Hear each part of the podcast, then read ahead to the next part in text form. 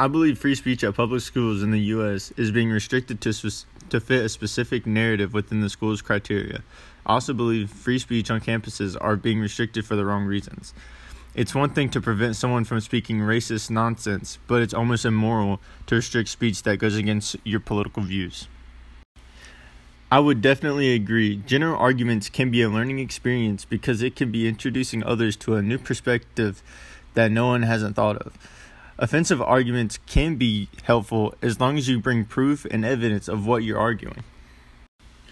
Honestly, I would be horrified and disgusted. The fact that I couldn't speak about any of my views because it offends someone or goes against their views is utterly sad. And on top of that, a riot needs to be caused. It just shows that some people will go to the extremes just to shut down free speech, along with the university standing by not having any students arrested. Thanks for having me.